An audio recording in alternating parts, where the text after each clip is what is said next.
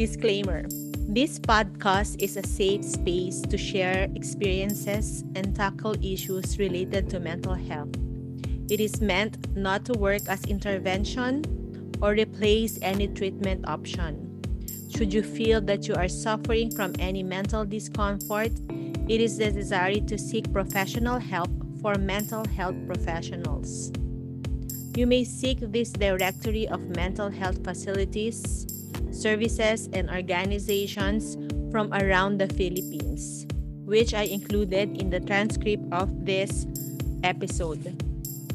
Okay, so our topic for today is what is anxiety? Okay? The majority of my clients will come to me and tell me that they are suffering from anxiety. Typically, I would ask them, how does anxiety appear to you? The aim for my inquiry is to ensure that they are truly experiencing anxiety. May mga um, client kasi ako na minsan sabihin nila, pupunta sila ng, na may depression sila. Pero, or may anxiety sila. Pero kung t- iti-trace back, minsan, nagsimula sa depression na naging anxiety, minsan naman nagsimula sa anxiety na naging depression. So talaga napaka-importante na tinatanong talaga ng therapist or ng doctor, ano ba talaga ang anxiety para sa'yo? Okay? The body's reaction to impending danger is anxiety. The most common symptoms are anxiety and concern, as well as cognitive difficulties like trouble concentrating and physical symptoms like nausea, shivering, and tightness in the muscles. Usually, ang common symptoms na may anxiety is hindi ka makapag-focus, hindi ka makapag-concentrate, nasusuka ka, uh, magugulatin ka, tapos may tightness sa muscle either sa jaw, sa uh, up, sa shoulder, or sa mga joints mo, sa knee, sa hips, or sa elbow. Next, it is possible to be anxious in specific situations without having an anxiety condition, but it is also possible to suffer from an anxiety problem. Okay? So, ibig sabihin dito, may mga bagay lang, hindi naman most of the time anxious ka. May mga bagay talaga lang, may mga sitwasyon lang na kung saan ikaw ay anxious. Okay? Which is normal yon. Pero nagiging problem lang ang anxiety kapag hindi ka na nakapag-function ng maayos. For some people, the symptoms of their anxiety, such as fear of panic attacks, social anxiety, or continual concern and agitation, can be so overwhelming that they feel that they have no control over their own lives. If you know the symptoms you're experiencing, okay, napansin mo na nagkakaroon ka na ng panic attack, social anxiety, ayaw mong lumabas, nagkakaroon ka ng agoraphobia, or feeling mo masyadong uh, concerned ka sa sasabihin ng ibang tao in such a way na hindi ka na nakapag-function ng maayos, it is important to seek professional help, okay?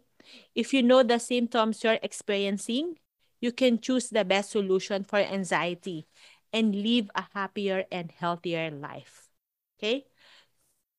So let's start. What is anxiety? Ano nga ba talaga ang anxiety? Okay?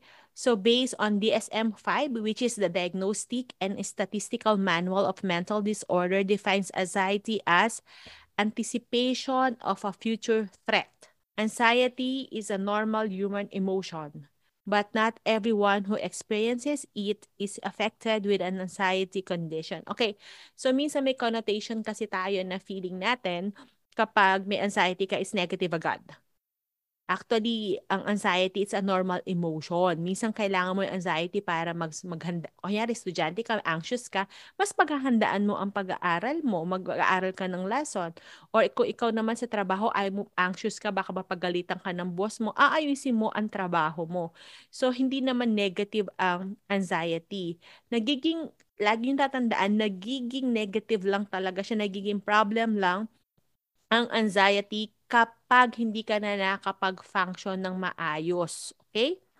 Anxiety disorder include generalized anxiety and social anxiety as well as a variety of other types of anxiety which will be discussed sa susunod na episode. Conditions such as these should not be confused with everyday anxiety. Okay?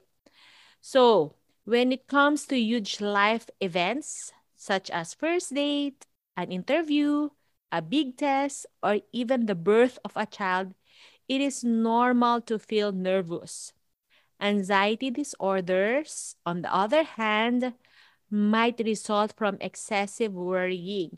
So, iba ang atypical anxiety. Atypical anxiety is normal lang, nakakabahan ka for a few minutes or hours kapalagay natin. Pero ang anxiety disorder, all throughout the day, yun ang iniisip mo. Hindi ka na makatulog, hindi ka na makakain, nag-aalala ka lang talaga. Okay? Anxiety disorder can be treated. Both physical and emotional symptoms are present in these disorders, which have a significant impact on daily activities like school, job, and social interaction. Okay, ano ba yung mga symptoms ng anxiety? Okay, so let's start with the symptoms. Physical, psychological, and social symptoms are often present in those who are anxious. If you suffer from a particular anxiety disorder or have a particular set of anxiety triggers, your symptom profile will be unique. Okay, tandaan niyo yun. Hindi lahat ng sasabihin ko dito ay talagang kailangan ma-feel mo talaga lahat para sabihin mo may anxiety ka. Meron talaga mga signs lang na siguro out of mga ten or eight, eight sa'yo, six sa'yo, yun. Tingnan natin, okay? So, some common symptoms of anxiety disorders include excessive fear and worry. Ito yung buong araw mo talaga iniisip. Dry mouth, muscle tension, nausea. Dahil sa sobrang kabado ka, nasusuka ka. Okay? Irregular heartbeat, ibig sabihin, increase ang heart rate mo. Okay? Difficulty sleeping, cautious, avoidant behavior. Hindi ka na lumalabas kasi natatakot ka. Okay? Or umiiwas ka sa mga tao. Okay? Next is panic attacks. Yan ang mga nararamdaman na mga tao may anxiety disorders. Okay? You should keep in mind that this is not a full list of signs and symptoms, as each anxiety disorder has its own unique set of symptoms and diagnostic criteria based on the D S M five guidelines, which will be discussed on our next episode. In conclusion, every aspect of your life, including your relationships and physical health, can be negatively impacted by anxiety. Anxiety can be treated with the help of professionals. Hindi yan yung sasabihin mo, hindi mawawala rin to. Ang anxiety, hindi siya nawawala, lalo pa siyang lumalala. It is possible to overcome the symptoms of anxiety with the use of medication, therapy, lifestyle modification, and other effective coping techniques that are personalized to the individual's unique needs. Thank you so much. This has been Coach I on the Mind and on Mental Health T B T podcast. Reach out to me by the Facebook group Meant to Matter, Meant, M E A N T, and my Facebook account, Aileen Evangelista Ang, Aileen, A I L E E N. I borrowed the quote from Les Brown.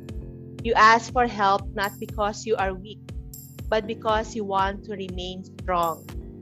The hurt and pain you are feeling is temporary, unless you choose to dwell on it. Remember, healing is a slow process. It is a self-realization, and it starts with you. This episode has been brought to you by Kids Hope Foundation, Incorporated, Life Coach Group Advisor, Incorporated, and Kids Journey Learning Center.